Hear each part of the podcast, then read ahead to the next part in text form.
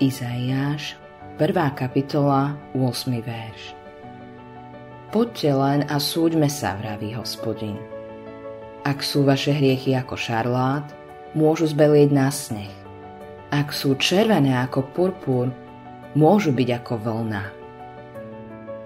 Žiadny človek nie je v ťažšom postavení a neokúsi viac bolesti ako človek, ktorý bol kresťanom, ale odpadol od pána. Začína sa to postupne.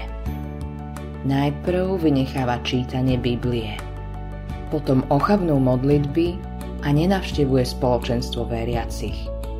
Človek začína mať chuť na veci, ktoré ponúka tento svet. Nachádza si priateľov, ktorí ho chvália a ťahajú za sebou. V podstate začína byť život krásny. Ale zrazu sa začnú objavovať veci, na ktoré vôbec nemyslel. Je tu hriech. Mnoho nových priateľov je falošných. Všetko sa obracia k zlému. Vtedy človekovi dochádza, ako dobre mu bolo s pánom Ježišom a aké veľké veci vlastnil v spoločenstve veriacich.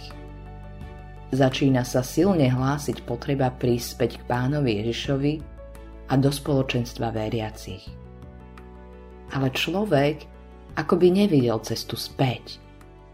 Vo svedomí sa objavuje len súd a obviňovanie. Ako by mu hlasy hovorili.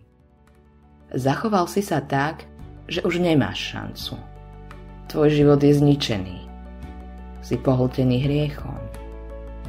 Boží súd vysí nad tvojim životom. Ak tieto slová čítaš ty, ktorý si odpadol, Prosím, všimni si, komu na začiatku zamyslenia adresuje pán tieto slová. Poďte len a súďme sa. Je to povedané tým, ktorí odpadli.